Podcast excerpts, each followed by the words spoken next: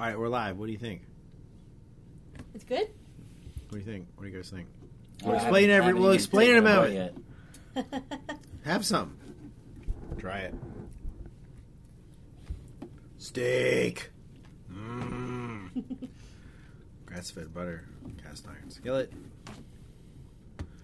Sharing the plate with some salmon, I want some salmon. Oh, okay. which was I'm sorry. sampled. Bigger Moments- bite, please. Don't give me. moments. I'm not a baby. Tapas. She gave him the tapas. Thank the tapas share. That was a good bite. That one had good texture. It was nice. Mm hmm Mm, hmm. wow. Ah. Mm. Healthy food always tastes better than the greasy, Yeah. fatty food, Yeah. in my opinion. Like it just tastes cleaner. If that makes sense. It's it's very very intricate, uh, very intricate web of seasonings used. Do you guys want to know the secret? What? Salt and pepper. I swear that's all you need. Usually, That's it. you can you can. I mean, when you get bored, you can jazz it up. But you know. All right, everybody. Welcome to health. Welcome to welcome to Better Health and World. Uh, we're starting with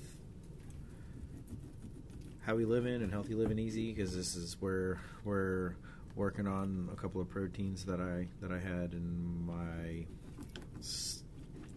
my lunchbox, my traveling lunchbox as I go about my day and my travels. The thing I bring with me to work and to ventures like this and to other other things I'm trying to experience culture and people and what have you. Uh, I had a, I had uh, some salmon and some steak, and we're you know cooked the healthy way. It's supposed to be you know, pretty good, pretty good stuff. Usually, usually I use uh, organic foods, organic uh, proteins. These are not actually. Sometimes you just got to use materials that are before you when you're in a pinch. But uh, I had a lot of different uh, things to juggle lately. Um, still, though, cooked healthy, as healthy as possible with healthy supplies on the healthy materials. It's uh, a step in the right direction. Something that is attainable by a lot of people. And this kind of food also is, you know, more available, healthier. You can get the organic stuff. You just got to make sure you cook it right away.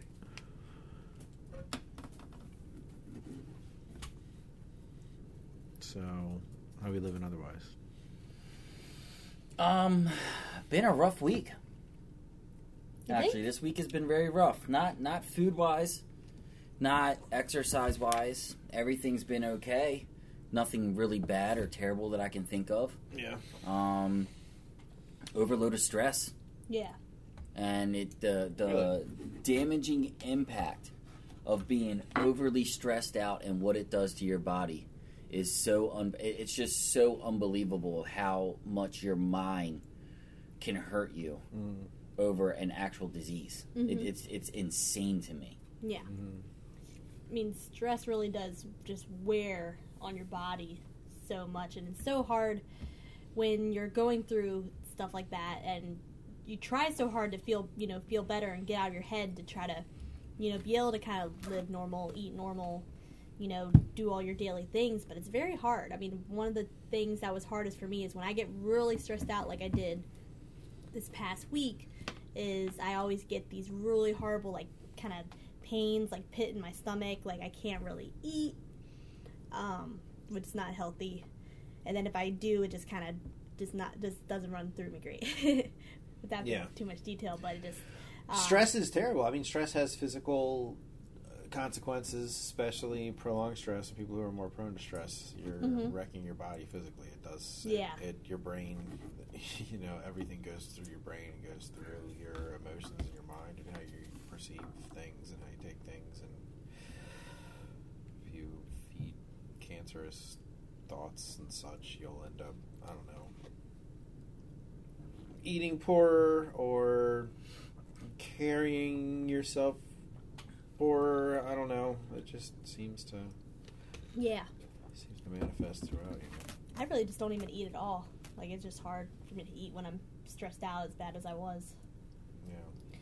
And I know that's not Fortunately, Good there for aren't body. usually stressful times around here. That is a shame. No, and that that's what was so different and how how it threw everything off whack. We were going through like the same exact symptoms.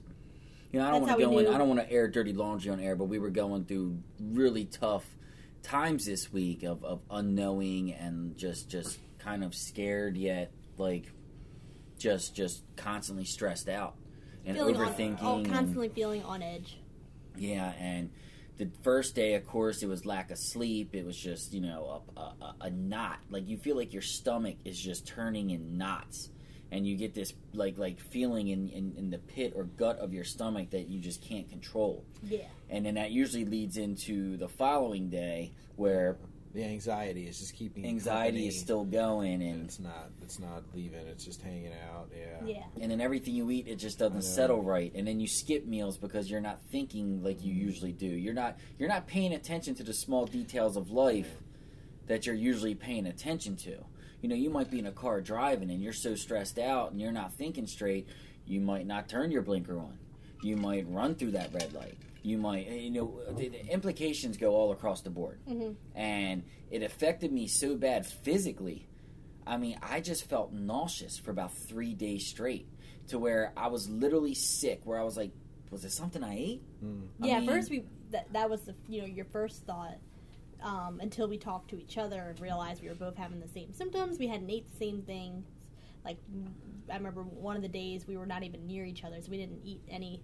I was in a different state, so I didn't even eat any of the same. And we're food. drinking Pepto Bismol, we're taking Alka Seltzer, we're taking Tums, we're just trying to get rid of these stomach cravings. Of course, different things every day, but we're trying to get rid of like what is going on here. And then finally, it wasn't until we were relieved of the stress that we officially went back to 100%. Well, not I wouldn't. Well, I, that was one thing I was going to say. Is I don't even feel like I'm still at 100 percent because I feel like that stress kind of as the as far as the effects it had on my body physically.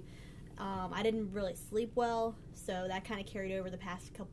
Now that the stress is gone, I'm still like the past two days or so. I feel like my body's just worn out. Like I just feel so tired and I haven't done anything. And I don't know if it could be also contributed to the weather. We've had a lot of rainy weather around here, which always makes me very tired. But I definitely felt more exhausted than usual. Like my body was just kind of just drained. Like I used up all my energy uh, this weekend, and that's I feel like there's been some after effects. I'm not. I'm feeling a lot better as far as the pits in my stomach because I'm not stressed out, but I feel like my body's still trying to catch up to where it was. I'm still feeling pretty tired and um, trying to get back into the routine of things. Trying to let it not let it keep me down anymore. Still be productive as much as I can throughout the day.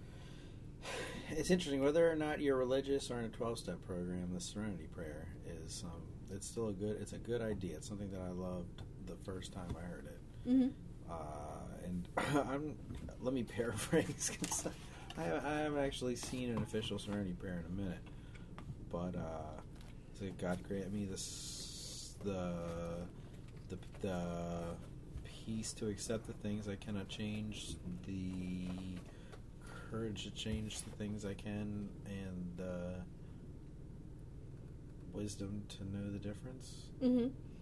Yeah, one thing that I kept trying to tell myself, and it did help at times, is is that the, I guess it'd be the serenity. I'm sorry, the serenity to accept. Because isn't serenity one of the three? One serenity would be one of three. So seren- the God grant me the God grant me the strength to change things I can. The serenity is to accept the things I cannot. Or is I'm not sure. just oh well? Anyway, I know. I'm sorry. I'm sorry. What were no, you saying? okay. What No, I was, um, I was gonna say that um, I would always.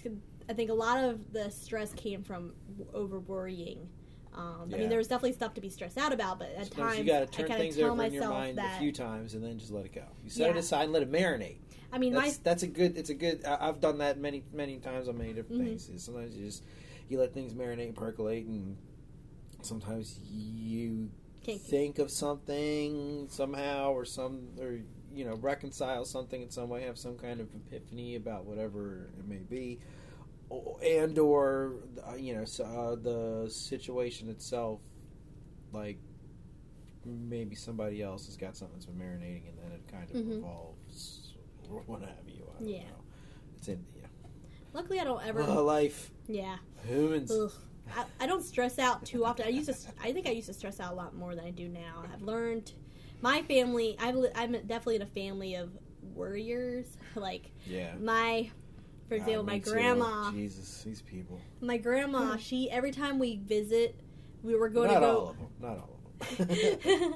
But my, my grandma, every time we're going to like out of town for anything, every single place we go to, um, she always finds like the worst possible scenario, like in a news Ooh. article. Like I remember we've gone to the beach and she like sent, sends us all article like some person got eaten by a shark or there's like Oof. killer jellyfish, and uh, she's always worrying, and I always worry about um, like the stress that puts on her. My mom's the same way too, but not as bad, and I think I'm the same way, but not as bad. So I think it's getting better as the generations go on. Maybe, or maybe you just Um, got to be careful. Yeah, I mean, we all kind of tell our tell ourselves like we need to not. It's something I try to tell my parents to do because my my grandma definitely if she doesn't if if she's trying to call she'll call me sometimes because she won't be able to get a hold of my mom. And she'll tell me like I couldn't call your brother. I couldn't your brother wasn't answering your mom wasn't answering and I was getting worried. But I, what I always tell her and what I gotta tell myself sometimes is that worrying doesn't oh like help the situation. Like if something happens it's gonna happen. And worrying in a moment where you can't control what's going on that's not gonna help the situation is what i always tell her i'm like Yeah. you know you you can't control if you if it's something you have Turn it no over and control put it away, ma, grandma, everybody, great grandma. if you don't you know if you can't control the situation there's no reason to tr- you know i don't and i'm pretty good at it for the most part is i try not to worry you know just of what could happen mm-hmm. or what the possibility of something going wrong or Yeah. you know stuff like that and that's i've gotten a lot better over the years Yeah, I mean, you got to be like, all right, I've prepared as much as I can without compromising my Mhm. quality of life. Or I don't know. yeah but i mean it maybe just if the maybe if the doomsday alarm is sounding, it might compromise your life like a little bit. yeah But we'll yeah see. but this weekend was just a reminder of how much stress has an effect on your body and your health and everything Yeah. luckily we ha- we don't go through these kind of situations often so yeah we just gotta hopefully just recover from from now Mm-hmm. get better I'm pretty confident. focus on happier will. things in life Yeah. And I'm with everybody else. I was going to be privy to the details, but we just haven't been. Uh, we haven't had the opportunity yet, so I'm blind with the audience. You guys, Congratulations, welcome, welcome, the to the, suspense welcome to the table. It seems like a good time to uh, do the intro. We'll dig into behavior and living right, plus other good things with some laughs and hopefully a little insight. This is Better Health in the World. I am Matt Krokma, a credentialed writer and personal trainer exploring how to maximize every day the human experience at Matthew J. Better. Here, as usual, with fellow health enthusiasts and cultural commentarians, Joe Neubauer at Joe Knows MMA, How we living, everybody? and Gabrielle Tambote, also our in-house nursing student at Gabby underscore T. what up guys Hear them and me also on Better Fight Cast, your taste coverage of the UFC and all things mixed martial arts for seasoned vets of the purest best sport you can follow, and your fight fans. Subscribe to that and this on Apple Podcasts or SoundCloud. Now, let us dig into the purest and bestest everything and anything else right after this word from legal. Hello, Matthew Kogo Jr. is a certified personal trainer. He is not acting in his capacity on this program. All information presented here is strictly for educational and entertainment purposes. Furthermore, seeing references to the program, or piece of literature he is not necessarily endorsing every position or opinion that he might represent. Please consult the appropriate medical professional before making any serious changes to your diet or lifestyle. Boom! Thanks, legal. Alright, now we're back. Um.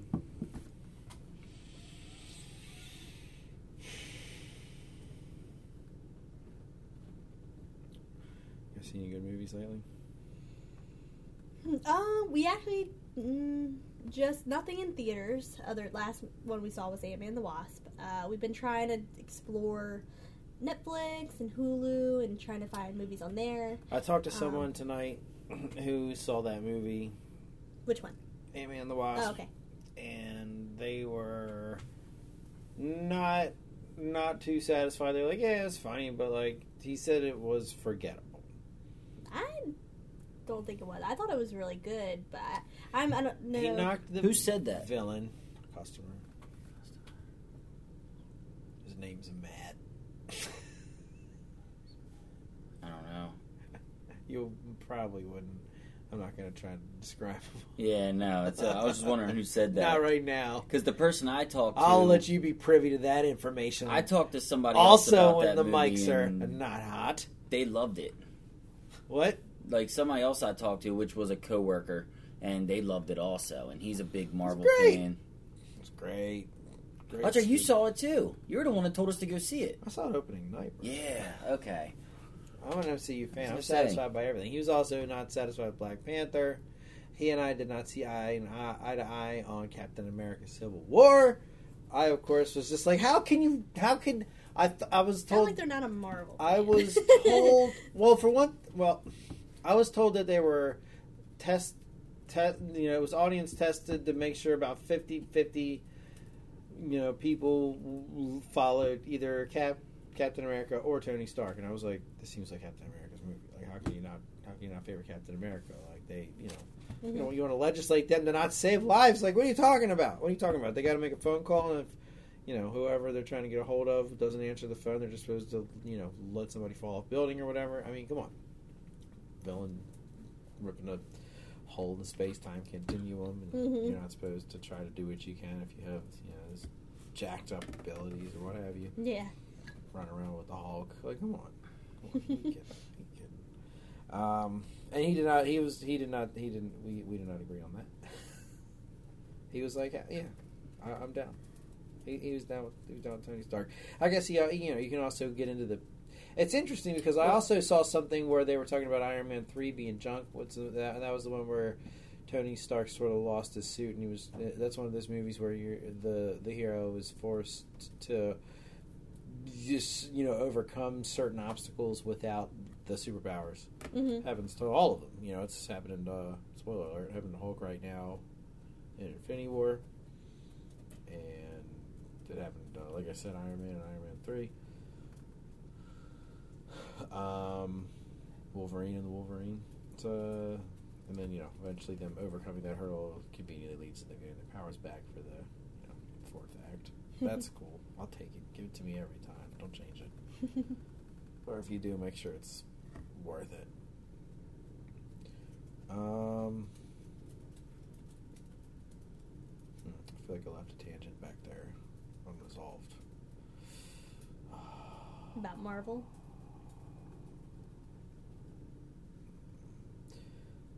Oh, Ant and the Wasp. I guess ultimately Ant and the Wasp is what we were talking about. Yeah. Um, but yeah, we haven't gone. I can't think of. I guess the next movie that we want to see that's coming out. Um, we want to take our son to see the Meg. What is that? I've seen that word coming out. That I, is. f- I feel like I've seen the trailer, but It's I like a can't new remember what Jaws, it but it's with a megalodon. Oh yeah, okay. Yeah. I think I saw that trailer. Pretty sure. with uh, what's his name? Jason Statham. That's his name. Yeah, I'm not a big Jason Statham fan. Oh, By the that's way. right. Let me throw that yes, out there yes, right I now. saw this commercial. They're trying to go between like the Bourne Identity and Sharknado. This is what they're going for. I think Let they're me- gonna. I think they're gonna execute. Let me reiterate I that too. you're I am not a big Jason Statham fan. Never Never have been. I'm indifferent. Did you see the Transporter movies? You must have. No. I'm Do- indifferent. I'm do, not you- like Do you a think fan, he does like fake mixed martial not, like, arts or something? Why do you not like Jason Statham? Why do you think so? Because I hate his voice. I just hate his voice. Every movie I've seen and he starts talking, Did I'm you just see like, Lock, Stock, and "Eh." Two Smoking Barrels? No, I, I heard that's an excellent movie. Did though. you see Snatch? Yes, Well, I was young when I saw Snatch. That's actually a movie. this is Jason feel like- Statham, right? I'm not. I'm not out of my mind, right? I know Brad Pitt is in there. Is it Jason Statham? I'm pretty okay. I'm. It's been so long since I've. Like I feel like I feel like I got to make sure, but I feel like I'm being stupid for having to make sure that that is in fact Jason Statham in both of those movies. That's uh, the two Danny Boyle's first two big movies. I mean, it sounds Just typed- right. I just typed uh, His voice definitely plays that movie very well, and yes, it is him. I just typed Jason Boyle. Thank He's in there. good. Benicio Good. del Toro. Yeah. Well, Benito, well, Jason Statham's an o, a Danny Boyle OG because Lock, Stock, Two Smoking Barrels was Jason Statham, and for the most part, like nobody's really, you know. Mhm. Well, not maybe not nobody's. Nobody's to us. Nobody's to America, at least. I don't know what kind of reps they had over there, but uh, you know, masterpiece. I mean, Snatch is kind of like the Evil Dead 2 of Lock, Stock, and Two Smoking Barrels, in a way. It's actually a lot more similar than Evil Dead 2 to Evil Dead 1, but it's like a refinement, or you could almost say Gremlins 2 to Gremlins 1, how it is. It's like a magnification of itself, an evolution of itself, more than it is a sequel. It's a, it's interesting. Yeah, that's the only movie that mom. I know neither of you are gonna care about this movie, but I want to go see Mamma Mia two.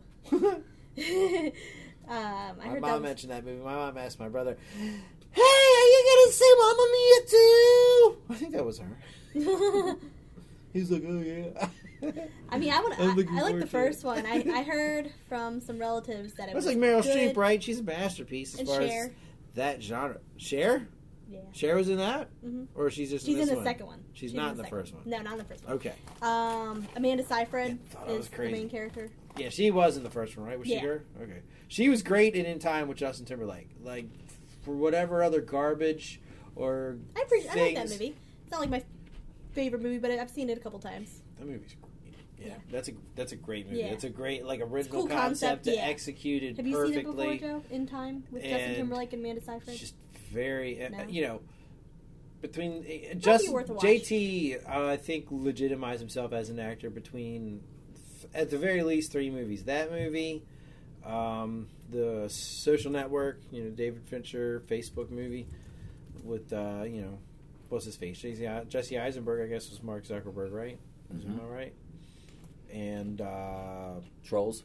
Andrew Davidsburg, the second, the Amazing Spider-Man, he was his buddy that he ended up getting burned. You know when I like Justin Timberlake as an actor? Alpha Dog. That's it. That was the Alpha third Dog, one. yeah. That's the third one. I was That's like, third one. I was impressed. I was like, really? Mhm. Boy band did Mhm. this? Mhm. Okay, Mhm. okay, I see you, boy band. That's the third one. Oh, you know it's really funny. You know, I mean, Justin Timberlake, he's permeated the culture. It's so, it's crazy. Uh, there's this kid work. I don't want to say his name on air. Off air, please tell me. I will.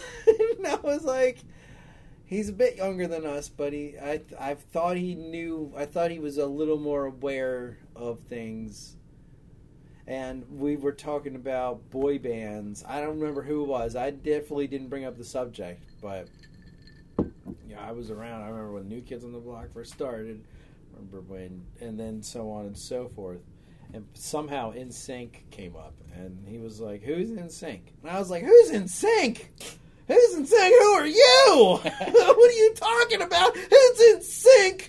I bet you know who's in, who is in NSYNC, but you just don't know that you know. were- You got to tell me. You got to tell me who's in NSYNC. Just get somebody in the in the in the ethos in the atmosphere in the something. And he was like Michael Jackson, and I was like, no, but that's not a bad guess. Keep going, keep going. No, that is and a then he was guess. like Freddie Mercury, and I was like, that's a good guess too. Keep going, keep going. And he was like Justin Timberlake, and I was like, yes, you got it, you got You it. got it miraculously. I in the swear third that's try? how it happened. Those three people are very similar in their very specific way. How they've like cut through. The, I know, I know. It's also a, it's also a statement of our times. Also, but it's some. I mean, Justin Timberlake also came up with the McDonald's jingle. Ba-da-ba-ba-ba. Like he's Yeah. like like it's.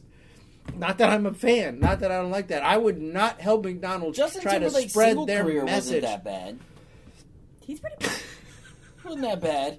But I'm just I grew up with the boy bands. Okay? Like, they were there, right? like, yeah, you weren't listening to them, but they were there. We were I in there. Yes, in that, I grew up with the boy bands too in that same way. I Not still that I don't listened to understand. them at all. the band boy band phenomenon because their music, and I'm not saying this because I listen some to the Beatles, type of jealousy, Little Beach Boys. some type of spite, but their music was That terrible. was garbage. It was so bad. I loved it when Eminem put them on blast and kind of got rid of him. I them. You never like liked I Want It Eminem. that way, or everybody. I like Eminem, but I don't love Eminem like everybody loves Eminem. I loved Eminem. I've never loved Eminem. I've tried to love Eminem. He was my answer. He got rid of boy Yeah. bands at the height of his popularity. I was just listening. Oh, off some- bye-bye. bye bye bye. I'm just listening awesome. Stop. And we, since when? Since when? Now, in today's atmosphere, there's not really boy bands around. Mm. You had like One Direction in the UK, but it's not like a big thing like it was back then. And One Direction's movie, I will attest, is not as bad as the boy band music that we had to endure. Like, what was that, the 90s? Yeah, it was the 90s. Yeah. But since when did it become so cool at weddings to play all these boy band songs? I don't know if you've been to a wedding at all, but that's like one of some of the most requested songs at weddings now is the Backstreet Boys and NSYNC. They were long as you playing those at the wedding I just went to. That's for sure. And you had a classy wedding, sir. Yeah. You went That's to a classy right. wedding, sir. There was an ice cream bar, a cheese bar, and lots of things. Good time. I'm so mad right now thinking of the boys. Imagine. Noth- Let me think. Um, oh, he says something. Think something. Oh, boy bands came up in. I guess it was in Big Mouth. I've been watching a lot of Netflix lately. Okay. Well, not too much, but some Netflix lately. We've been getting back into Netflix too. We're just putting on random movies to watch them. yeah, we watched a new movie last night. It's pretty good. What? Wasn't bad. What? Tell me. I love movie titles. I love hearing movie titles. Uh, titles. set it up. You will not like it, man. yeah, I was. It's a- Dis- a I was disappointed. I was just disappointed when you said those three words, even though I have no idea what that is. Yeah, But I- man. that was enough to disappoint me. You would me. not like it. It had like Lucy Liu was one of the bosses. I like Lucy Liu. It's a Um, rom com. She was great. Both Charlie's Angels movies were great. the girl who played the. Uh, McG is usually pretty damn entertaining. He also did Terminator Salvation later. mhm. Uh, uh, what's his face? Crispin Glover, Marty McFly's dad in the Back to the Future trilogy. He, or maybe even one or, even in only in one or two of the movies actually, but his performance alone, and I believe the Charlie's Angels sequel, Full Throttle, uh, he was he was a freak. It was great, and he was a monster. It was awesome. I mean, he took on all three of them, and they were supposed to be sort of Fast and the Furious style superhero type characters, you know. And like it's one of those movies I watched and I had a love hate relationship with it. Because it's a, well, a rom Which movie? Were, oh, you're talking about set. To set it up, it yeah. up. Set it up. Set it God, up. at least make the last word off. Like set it up. What is no, it? set it Well- up. It actually actually that does make sense with the theme of the movie. It was two interns. Uh, one was for a. I know that the girl was a sportscaster, very famous woman Sports, uh, sportscaster, Writer. writer and writer, but she also did interviews pretty much on the sidelines, kind of like a Rachel Nichols.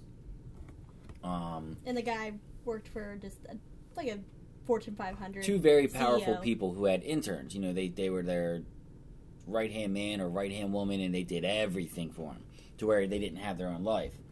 So those two interns met, and they tried setting their bosses up because they knew their bosses very well, and they tried setting them up with each other.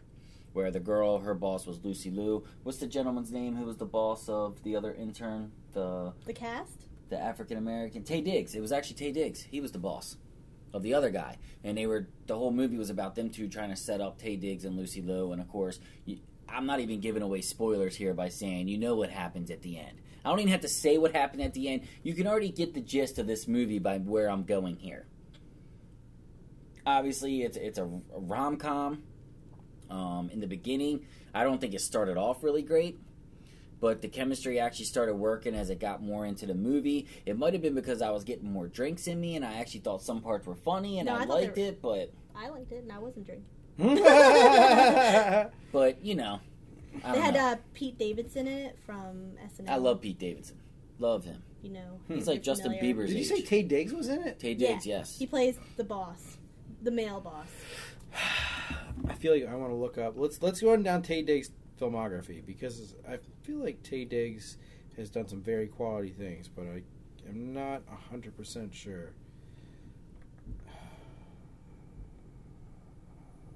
Trying to see anything that sticks up. Is this it right here? Yeah. What's up with all these kitty Uh, movies? Taye Diggs was in Uh. Set it up as a second, actually. Maybe it's because it's so recent. It is so ah, he was on private practice. Good for him. Nice. It's a nice man. Nice. Good paycheck.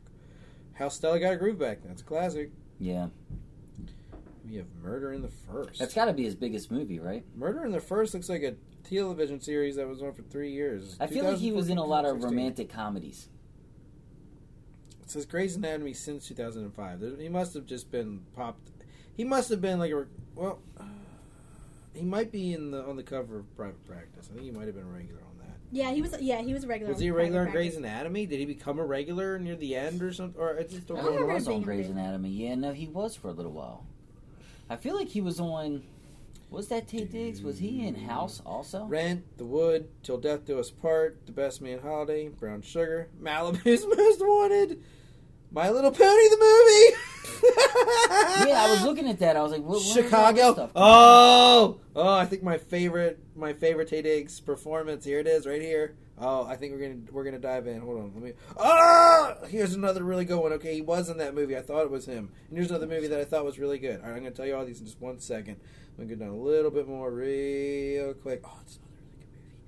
Yeah, man, Taye Diggs has helped contribute some quality things uh, to the ethos. All right, so Equilibrium, uh, Christian Bale. Okay, that's the movie I'm going to dive into in a moment. Futuristic dystopian, very based on like it starts with a book burning a la 1984, and it's it's based on similar themes, but a very original story. And oh, great, great, great stuff. Some I think similar to some other uh, dystopian Wow, classics. Set It Up got his highest rating. Way of the Gun. Way of the Gun is a great movie. Taye Diggs is a pretty intricate character. That's starring Benicio del Toro and Ryan Phillippe. Uh, no disrespect, Ryan Phillippe, but I guess he would be at this point the poor man's Justin Timberlake. But he has definitely, has in my heart at least, solidified himself within the canon of American cinema and American Mhm. culture with Way of the Gun. Because he was one of the two leads alongside Benicio del Toro, like I Mhm. said, as just career criminals and just the the.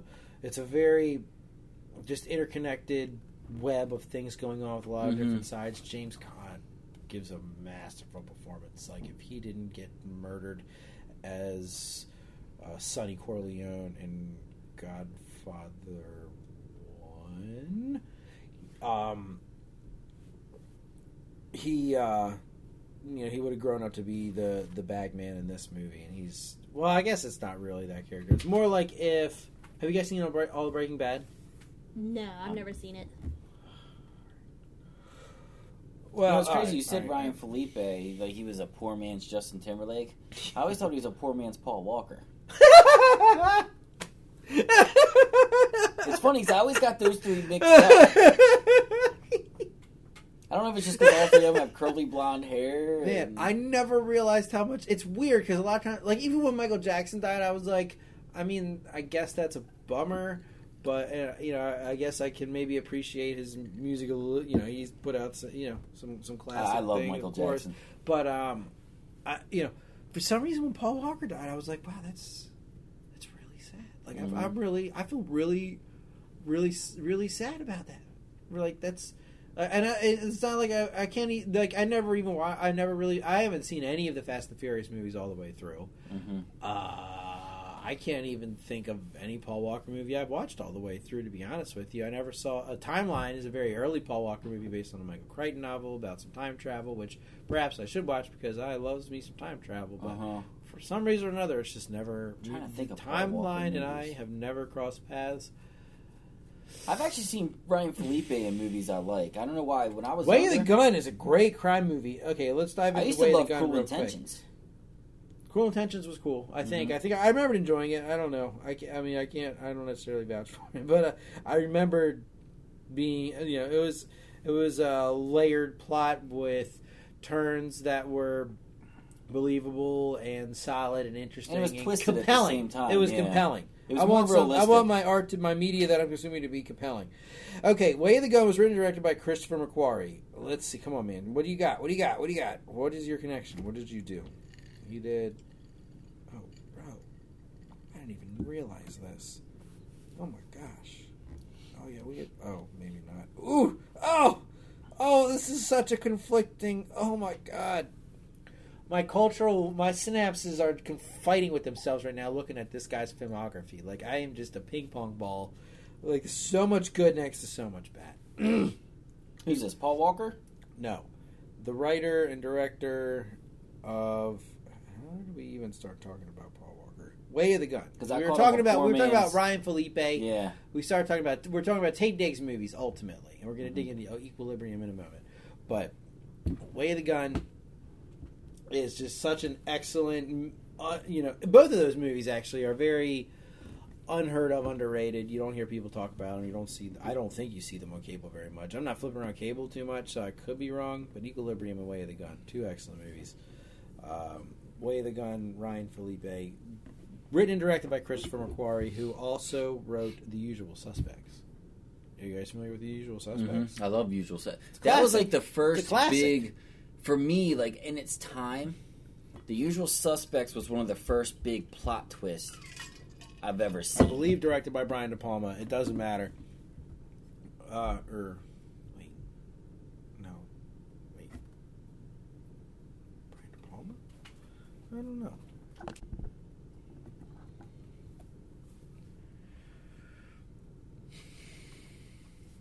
So we were talking movies and directors, but then we started talking about uh, instilling values in kids and allowances and stuff. Mm-hmm. Um, it's good to teach them limits and consequences and positive consequences. Mm-hmm. One uh, idea I got and I've been using for a while now, and it works pretty well. It basically, um, the idea behind it is I get a, I have a jar, a glass jar, and I write one for each of the kids. I write their names on it. Um, for Kayla, I did make a line about three quarters of the way, um, up the jar, and so anyway, the kids every time they do something nice um, whether it be a chore um, you know without or helping out somebody without asking. That's the key point is without me having to ask them. They get a cotton ball. And then when so for dylan because he's older he has to fill the whole jar. Kayla being a little bit younger i did put a line on her jar so that it doesn't take her as long because she is you know only four. But it's it's worked really well because it teaches them to kind of just do nice things without you know without having to be asked like using your manners holding the door open for people um, cleaning up without me having to say clean it up sounds like they're on they're on a good path. Yeah. Um, and then when they fill the jars to their certain point they get to pick like a fun thing to do whether it be go bowling go to dave and buster's uh, go to the movies they could pick whatever they want go get a treat um, and they've really been i mean it does take a little while that's and um, to, to get but I, I mean it works. They'll they'll do stuff and they'll come up to me like do i get a cowbell and i'm like yeah. And then it also works a little bit i don't take it away too often um, but it's just only if they do something really like they shouldn't be doing then i will take a cotton ball away. Mm, you know hitting or something like that along those lines nice. hitting each other i'll take a cotton ball away and then i mean it's worked pretty well something along with their d- usual i mean i haven't really gotten a good chore routine that's the only thing i want to get with them is like i haven't gotten a r- good routine of like doing chores and i want to start that they're still a little young but i want to start getting them Teach Like, them at least- responsibility. yeah because i want to teach them responsibility and i think it's good also teach them to contribute. yeah, I want. I do want to give them like a little tiny allowance for when they do do the do Mhm. it, just because um, I think that is good to teach them when we're out somewhere. You know, they want to buy that candy in Mhm. the checkout line. They see a you know bag of Skittles and say, "Can I get that?" And I'm going to tell them, "You buy it." Mhm. and you know, if you want it, you use you know your money that you earn because I feel like that's really important to teach kids to you know learn responsibility and not only that but learning you know um, the value of money it's a Mhm. lot i mean kids especially i mean my kids i go to the store and they're like especially my daughter being only four she's like i want this i want that i want this Mhm. i want that and she doesn't really get the value of money and like i'm like no i gotta you know i i'm not buying all that Yeah. for you, you know, and she doesn't quite get it yet, so that's something I want to kind of teach them. Dylan's getting it now he's getting older, but that's something important, I think, to teach kids. Yeah, I remember getting an allowance and saving up for things, and I remember when I wanted something that cost more than one week's worth of an allowance, Mhm. and I had to save and wait and try Yeah. to spend less or none of my money, and that is the beginning. That's how. Yeah. That's how. That's the start. You got to learn that you know there's, it's a finite resource, and you got to make decisions. You got to make hard decisions. What do you Mhm. want? Do you want do you want an action figure again, or do you want like a like a motorcycle? Life's hard choices. An and a motorcycle, like Ah. that exclusive thing. Yeah.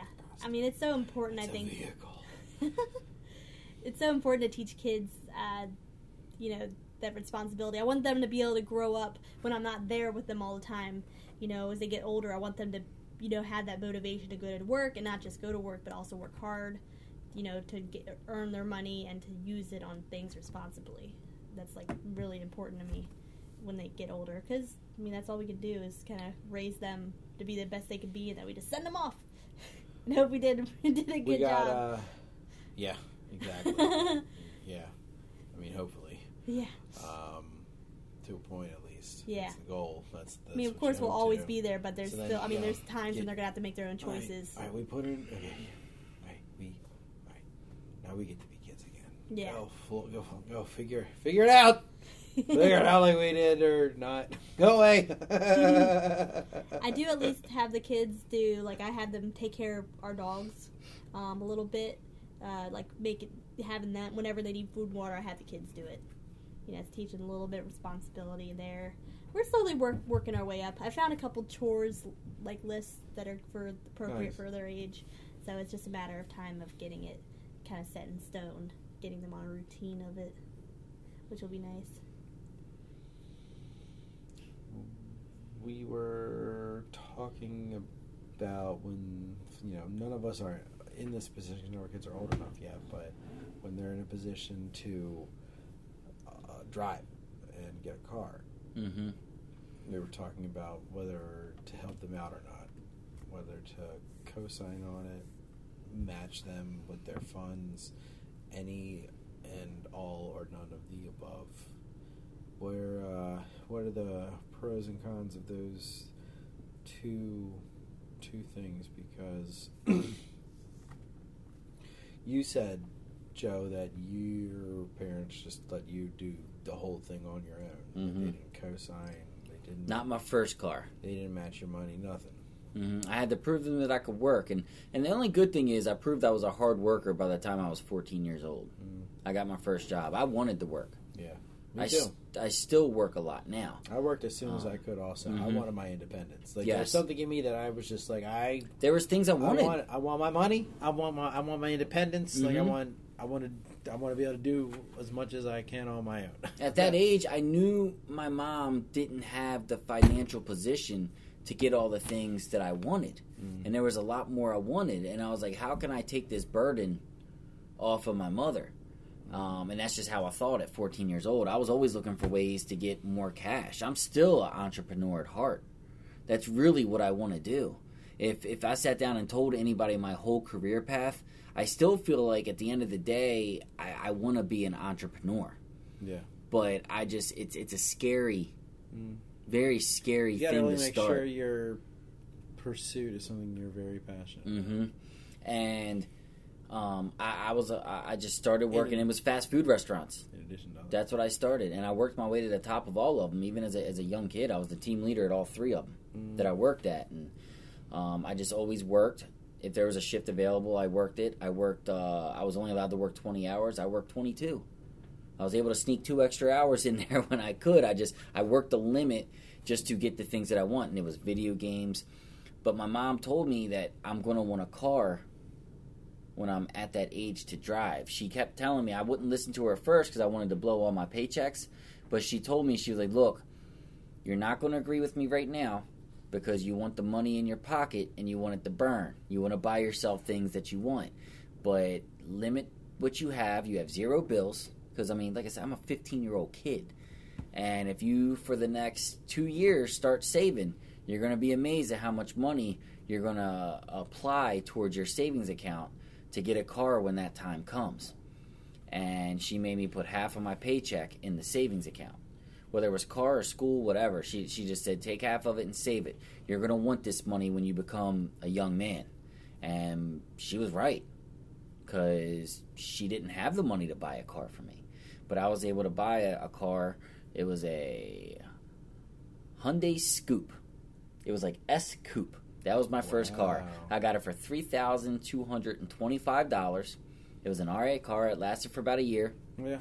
Um, started having a lot of problems at the end. Um, but I bought my first we were car. talking about that earlier too. Mhm. It's less than like and it just taught me a lot of Five grand. responsibility. Yeah, taught me how to manage bills, and I realized how expensive it was to maintain and run that car, just a car. Mhm, mhm. And then so that way, my mom was able to when she saw me work like that, my stability, and of course, by the time I got older, I got into a restaurant and I started working full time. I always worked nothing less than full time, and then she was willing to co-sign for me. like forty hours a week. hmm When did you start working? As soon as I got out of high school. Oh, okay. and I was I was I was actually a young. Well, when I graduated high school, I was only like seventeen and three months. Like I wasn't eighteen yet. I was Mhm. still seventeen years old. Yeah, me I too. was I Me was too. I was young, Nice. so um, I took advantage of that year. On the And- Vanguard. Yeah, and then I only worked half a day, so I was able to go into work early. Um, I went to school for half a day, but it just Me I feel too. like little things like that. Like if you give your kid, it's one thing to give them a video game, or give them a scooter or a bike, or give them some some clothes that they want, like these other prized possessions. But something big, like an investment, like a car, I think is a great responsibility to teach your kid off the bat. I feel like if you just give your kid a car, they don't understand the value of it. Those things are Mm. Right. machines. Just giving it to them, no. That I don't agree with. Unless meeting in half at least. unless they unless they have so many extracurricular responsibilities where a job is not practical for larger goals and they are responsible in that aspect. But basically, if they can prove they are responsible, that deems the level of what you're going to award them. And if they have not really cared about anything, if there's been nothing, no extracurriculars at all, just TV, video games, nothing, then maybe yeah, take the route where just let them figure it out and don't give them any support in any way. And then there's also the option of matching funds. You know, we'll match it, we'll match your funds. And then there's also the option of co-signing on a thing it's an investment, not a not a risk, and it's something to really help give someone who has proven themselves, uh, you know, a slight advantage. And you're, uh, you know, if they if if they've demonstrated that they have the strength of character to not take that for granted, and they're going to use that opportunity to thrive and pursue, you know, make make the pursuit of other goals easier, then you know that, that's something. It, it just depends. But yeah, for first card, is interesting to let it be an experiment and see how they do, and then after a year, even though they may or may not have quote unquote wasted thousands of dollars, those thousands of dollars could also be viewed as an investment Mhm. learning experience. I've Mhm. had some of those too. The first time I moved out, it was for three weeks. I spent a lot of money those three weeks, but I moved out again a couple months later, and I So it's like a back and forth it pattern, Was the or not back and mean? forth. You moved out for three weeks. I moved out for three weeks. Then I moved back home. I moved back into my father's house. This is all shortly after I was eighteen. Um, yeah, I think I. Th- where was I living when I turned eighteen? When I turned eighteen, I can't remember which parent I was living with. Actually, I was uh, spending time with both of them. I guess. um, summers and such it can be complicated. It can hard to remember the details. But regardless, I'm pretty sure it was my father's house that I moved out of. It's funny because even though the two were so close together, I believe I moved out of my father's house when it was for three weeks, and then when I moved out on a little more of a permanent basis, it would have been months later out of my mother's house. So I guess I actually moved out three times in that time Mhm. period because at one point I moved out of my father's house into my mother's house. Tangle webs. We weave. Um, but when I did that second, you know, the second time I moved out on my own, hmm uh, it was, I believe, everybody else's first. Well, actually, one of the one of the people in the house you actually could consider it his third time moving out on his own, in a way. hmm But in a way, you could also say I was the first one who had been the only one to move out on their own before. So, or uh, we'll talk to the lawyers. It's complicated. um, but regardless, regardless, it gave me uh, interesting experience, and it just made me value money much, much more. and I tried to be more careful and pay more attention to it. And I was balancing it with college classes and all that, and being in my late teens to early twenties and living it the f up, man. Mhm. that was a good time. I did. Oh, I partied a good lot. time. Yeah. Are you kidding me? I was being responsible, and then I was being irresponsible. But not too irresponsible. But still, uh, yeah, yeah, yeah. So you got to set them out. Sometimes you got a box in the backyard or whatever. You know. Maybe not. I don't know. Depends what kind of fence you have. Yeah. All right. Well, let's try to let's try to clean up the directors that we were talking about. I guess that would have been an impromptu in and out sketch for just as our, our podcast within a podcast about movies. I think it's transcended being a segment at this point because it is a standalone podcast quite often, where we talk pop culture, movies, high quality television shows. Definitely qualified here. We're all uh, you know cultural commentarians and students of film and cinema. I in academia was a columnist for two publications, thrice published poet, and the entertainment editor for my high school newspaper. I've also directed film shorts and written screenplays, and I can talk shop, especially when it comes to movies and that kind of culture. Just seems I just have my my ears as many as many of the different things that I'm trying to learn about and expand my mind on. My ears always to the ground when it comes to quality film that's coming out and the classics. I just it uh, you know directors, writers, the the thespians of our day and yesteryear. They they're just in my DNA. Uh, we were talking Christopher McQuarrie because he wrote Way of the Gun. He wrote. Oh yeah, we were trying to figure out. I was trying. Well, I was trying to figure out. It was the, the Usual Suspects was not directed by Brian De Palma, who would make our short list possibly for candidates for best director, or he would be like in the bottom five of ten or ten of twenty, maybe something like that. Um, but Brian, Bryan Singer is the one who directed Usual Suspects. Don't sneeze on Bryan Singer because I believe it was before they seated Apt Pupil. Uh, the movie about Ian McKellen playing a hidden Nazi, like a surviving Nazi, uh, developing an inappropriate relationship with like a like a Stockholm syndrome protege. Well, I guess not that. More of a protege uh, relationship with a teenage boy. I can't remember that movie. I remember there being like a good movie or whatnot, but also, Bryan Singer, the first thing that I knew him for was the first two X Men movies. Uh, so he's definitely stamped his signature into the comic book movie canon because the MCU movies, I think, I don't think they could exist without those X Men movies having happened first. Those happened around the same time as the Tobey Maguire Spider-Man movies. I bel I'm not sure which one was first, but you know the MCU movies would not have happened for those. I don't think. Uh, you know those fanta- the Fantastic Four movies and all that. In much the same way that I don't think The Walking Dead would have happened without 28 Days Later. Um. All right, but and he also did X Men: Days of Future Past and X Men: Apocalypse. So instead, of, not just the first two, but also the last two. And even though X Men: Apocalypse was awful, Days of Future Past. I don't think was- I ever saw the Apocalypse. it had a lot of really cool Days of stuff Future in it. Past, I never saw either. Days I saw of- some of it. Days I saw of Future of. Past might be the best X Men movie. You know, what was my favorite X movie actually the one Logan. before that. Uh, the Wolverine. No, the um, Wolverine was Days of Future. X Men. No, part of the Days of Future Past. The one right before that, the reboot.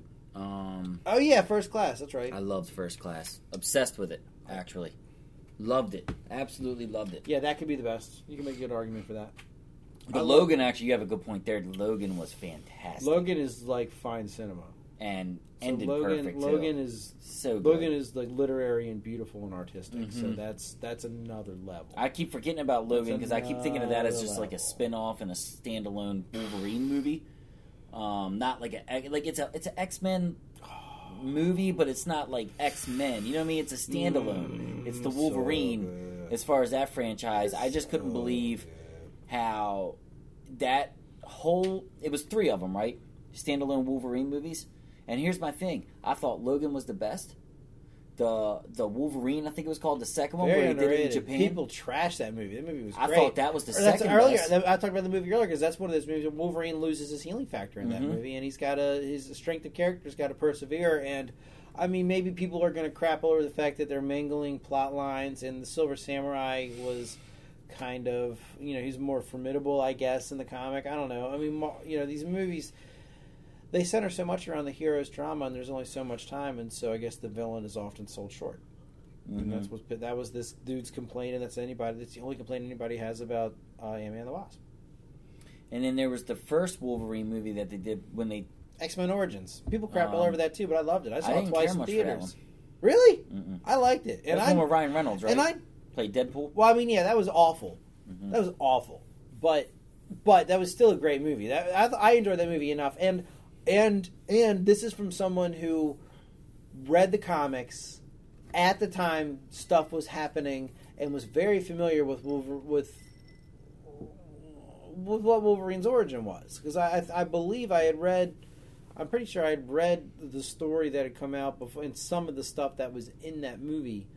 I believe, yeah, uh, the, and, uh, you know, I, I uh, you know, it it doesn't have to be just like the comics.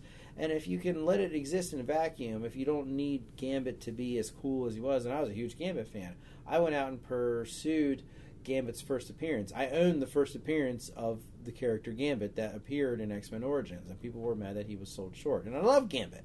The first, the Gambit was my favorite character for a very long time. I love Gambit my too. That's favorite X Man he was cards, yeah, right? He, Yeah. he was he was really given the Wolverine treatment in the X Men animated series. I think they did to him. I think they wanted to make him like the second Wolverine, like that loner rogue character. He was always one of my favorite X Men characters either. So I see where bro. you're going there. I went out and pursued. Loved him in the video like, games. I, I went out and pursued. Yeah, he was he was cool in the video games. I went out and pursued his first appearance. I made sure to get that. Like I I paid extra. Like I don't usually. I didn't. I was. I bought a lot of comics, but I would usually just try to get as many as I could that Mhm. were like decent and had cool characters that I liked. I wasn't worried about getting first appearances and that Mhm. kind of thing. That was because it wasn't worth it to me. I, I don't want to. I'd rather buy ten other comics and read those over and over because I'd read. I was reading them And over you and were over into again. comics when you were younger, right? Yeah, I guess I would have been like 10, 11, 12, 13. See, th- that's always the different route, and that's the two different roads we went on. When you were in the comics, which I think I was in the wrestling magazines. That's when rag- I turned a magazines I turned. a I turned my best friend at that age. I turned him from wrestling to comics. And Really? superheroes. Yeah, yeah. I corrupted him, I mean, if you look at the, or I made him better. it's like the same thing. If you if you really look at it, except comics. No, I mean I see you, but I understand what you're. No, uh, yes, well- there's drama. There are drama. There are all soap operas. hmm Well, my I They're think both my soap attraction operas. towards it since I was a kid was big events. I'm still attracted towards huge events. Comic books are big events too. There would be. I mean, there would there would be standalone issues, but then there would also be lots of crossovers where you would go across multiple titles, and it would involve dozens of characters. No, what I mean by big bad. events is live events. What I mean is like a WrestleMania. Well, I understand that, but I'm, I, I think, yeah, I mean, there, yeah, I mean, it is different because you're sharing that experience live with other people at the same time, and I learned to appreciate sporting events later in life. Uh, like it wasn't sports were not my thing when I was into comics. I didn't care about doing it at the same time as anybody. hmm I guess at that point I wanted to see the Star Wars. I wanted to see the Phantom Menace when it came out. Yay! Don't tell my younger self. Don't spoil it for him. Well, I'm sure you did. I heard that the first reboot of Star Wars was just. Oh, it was an absolute abortion and an mhm. aberration. But at the time, at least for for what it's worth, for what it's worth, at the time I was able to convince myself that it was awesome, and I had a really good time the first time that I saw the Phantom Menace. I was like, "Yes, that was great. It lived up to the expectations. It was so good. That was such a good time. That was such a good time. I'm so glad. I'm so glad that they did it. They nailed it. And it took a couple weeks for it to set in. Like, oh, oh no." Not so great. Oh Huh? no, that was bad. Maybe the second one will be better. I hope there's more bloodshed from somebody. I just want that first movie makes me want blood. No, but the difference between wrestling and nowadays, I can see how, and I love comic books, especially in cinema. Mhm. Um, but when I was a kid, I was attracted to also promotion. What? Promotion. Oh, just promotion in general. Okay. Like I've realized the WWE aspect and the promotion they build. They they sell these wrestling matches, especially when you're like six, seven, eight, nine, ten, eleven, even twelve years old, and you still think wrestling is real. And they sell these matches like they're real fights, and and these characters that that Vince McMahon always put together in his head. I mean, you really look at the main eventers. You look at the Hulk Hogan's, the John Cena's, the Undertakers. I mean, these are real life superheroes or super. I mean, they even get when you say some of those names, they even get me excited as a like someone who looks at wrestling and is just like, "What are you all doing and Yeah. watching? Like, why, Yeah. why, why, why, why, why, why, why, why? Why were you ever interested in this? Ever, ever, ever?" But, have when- to- you but when you're like, when you're like imagination of the kid. Undertaker, I'm like, fire. yeah. Yes, hope he wins. But the imagination yes. of the kid, that's the But part of it is tied into nostalgia, and if you really want to dive deep, I could probably poop in everybody's Cheerios. But yes, I get excited. Batista's been my favorite wrestler. He was he was the uh, Who? Batista. He was the main Oh, event. okay. He was the main event at the first wrestling event I ever went to. And the only reason I ever went to wrestling was because my brother's my brother's my brother's thing, and I was his ride. That's crazy because I never liked Batista. It's a local boy, bros from DC, Yeah. and the I mean, my brother got me to go. I had like wa- I've watched wrestling in my youth. My cousins who were my age, Mhm. my you know, in a sense, my I guess role models slash best friends to a point. Um, that uh, that like they were really into it, and of all the A things, lot of people are. I mean, they had there's so many things that they were into. Like I was just like, yes, yes, gimme, gimme, gimme. Like I was like, no, like I don't like what, what, what is Mhm. this? like wrestling. I'm one of the. I was never. But yeah, I get you. A lot of people are like it. It's one of those things where I was. I remember very distinctly. I was at work, one of my the first restaurant I worked in, and one person brought up wrestling, and I was just, I was just blown away. All of a sudden, every single every single dude around around like uh, like eight people were just like they just started talking the language like they're all speaking latin. I'm just like what what is going on? Like what, what parallel dimension did i step in where i'm the only one who doesn't get it? It's like the time i was in the science fiction writing class someone brings up dungeons and dragons. Some people don't get it. and i turned to the guy next to me and i was like can you believe all these people are in dungeons and dragons and he's talking latin too? And i'm just like i'm all alone. I'm all alone again. Wrestling is dungeons and dragons. Mhm. i guess but comic books are like that too. Yeah i guess it's just what it is it, it, it can be compelling Mhm. I don't know. It's interesting. Not The nowadays. spectacle. Not nowadays. I still watch two events a year. Mm. Not nowadays. I mean, that's Oh. the childhood coming oh, out of me. Oh, I remember. Okay, we got to clean up. We got to clean up. All right. So Christopher McQuarrie, he wrote The Usual Suspects. He wrote The Edge of Tomorrow. Live, Die, Repeat. That's one of the best science fiction films ever made. One Tom of Tom Cruise? Cruise's best performances of its career. That could be the career Tom Cruise performance.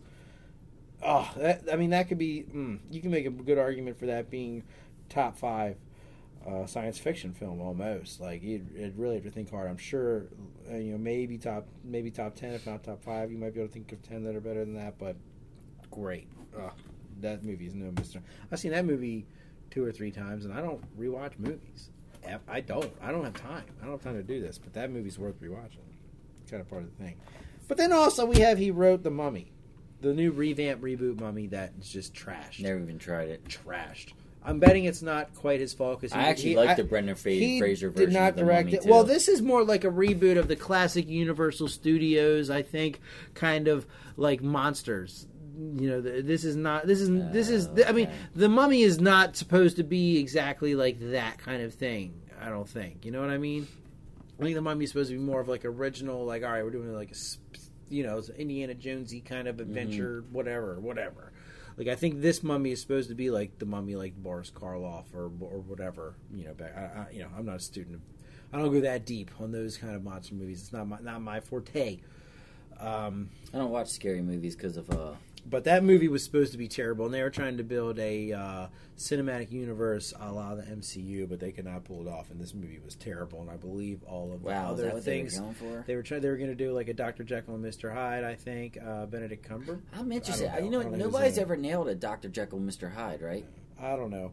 That's something we should explore. He wrote Jack Reacher, which I hated, but a lot of people like.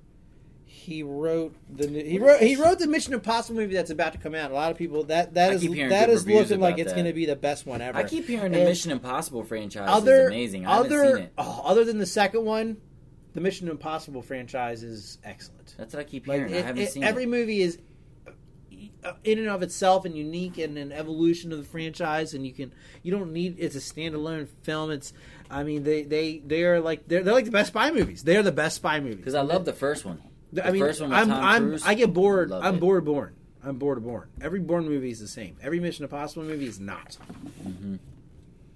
um all right anything else because we gotta go jack the giant kill giant slayer in 2013 he i think wrote that the Tourist, the Johnny Depp, Angelina Jolie movie. I started that and never finished it. Valkyrie, the Tom Cruise Nazi historical fiction movie. I think. All right. Well, if you go too deep, then yeah, I guess anybody's gonna look bad. It's like when you explore senators' voting record, right? Uh, is there, was there anybody else I wanted to go for? Um.